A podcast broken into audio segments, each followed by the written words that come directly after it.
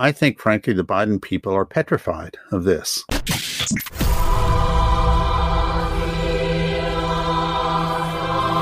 This is the news from the Lord. Amy Coney will be saying this name a lot, I'm sure, because she's a nut.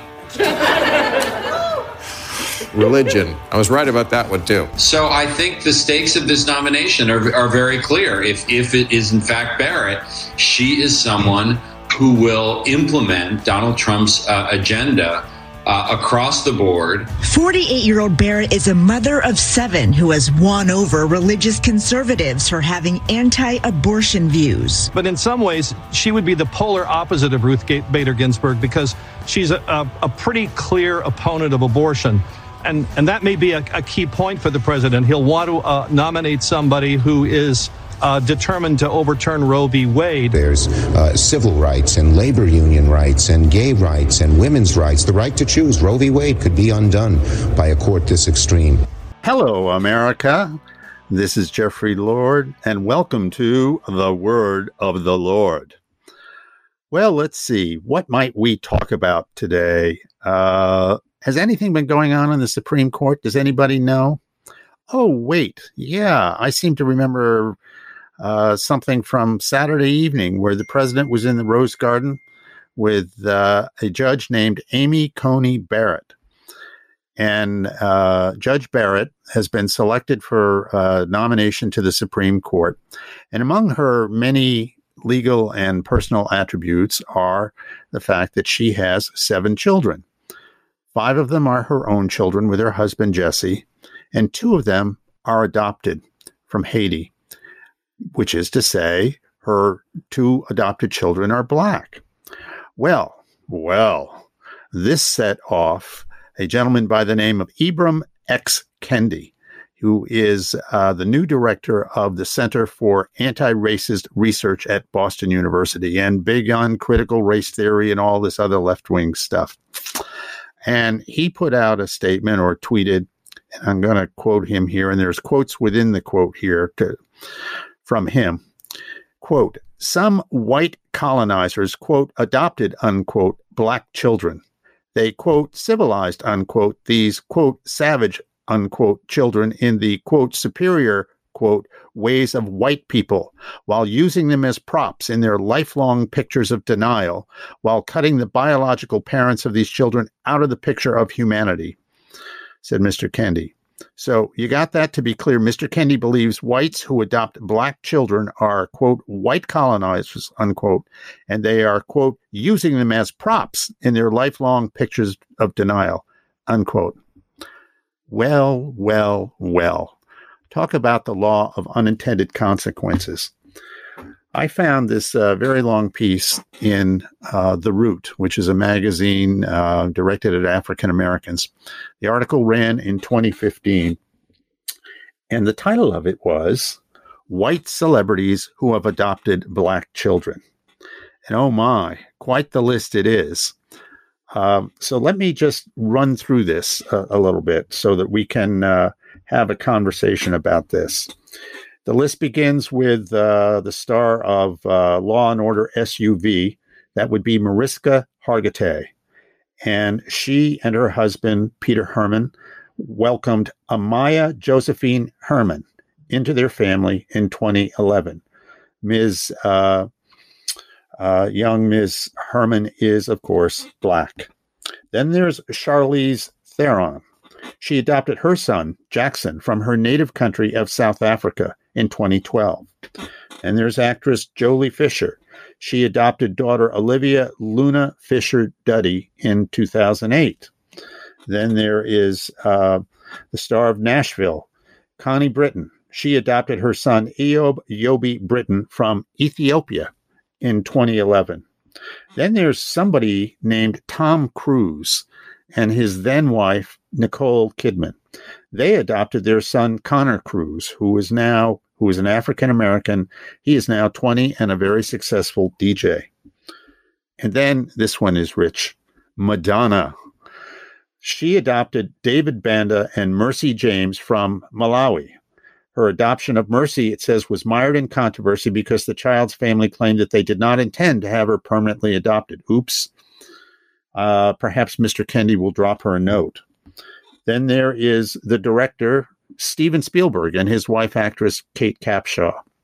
Their adopted son, Theo Spielberg, um, was uh, has now moved on and been instrumental in their sibling band with his sister uh, called Wardell. And Theo, young Theo, is of course an African American. There is Jillian Michaels, the fitness guru. She and her partner adopted daughter Lukensia Michaels Rhoades from Haiti in 2012. Mary Louise Parker, the star of Weeds, adopted her daughter Kathleen Ash Aberash from Ethiopia in 2007. Sandra Bullock um, adopted Louis Bardo Bullock, an African American baby, um, sometime after she split from her then husband. Angelina Jolie and Brad Pitt. Who are these people? I don't know who these people are. they have become the poster family, it says, for transracial adoption. Their family includes Maddox from Cambodia, Zahara Marley from Ethiopia, and Pax from Vietnam. Ty Burrell, who is the star of Modern Family, he and his wife adopted uh, their African American daughters, Frances in 2010 and Greta in 2012. There is Kristin Davis, the one time star of Sex and the City. She adopted Gemma Rose in 2011.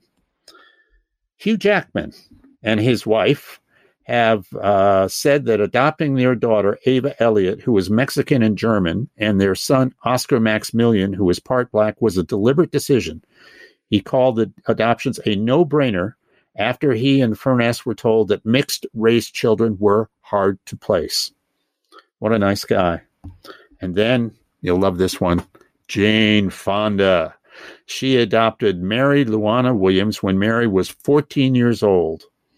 She is the daughter of Black Panthers, whom Fonda befriended in the 1970s.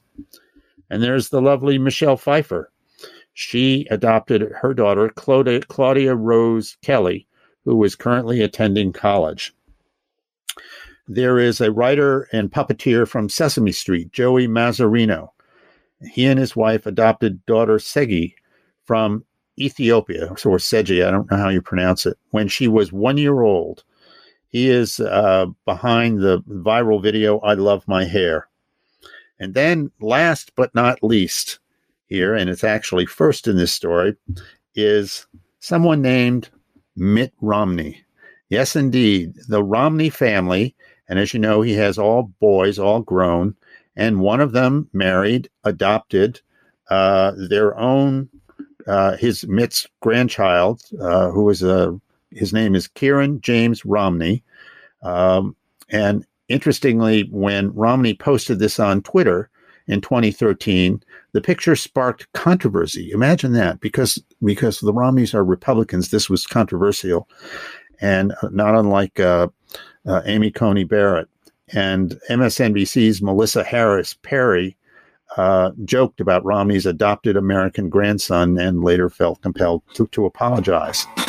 Now, the point here is what is going on?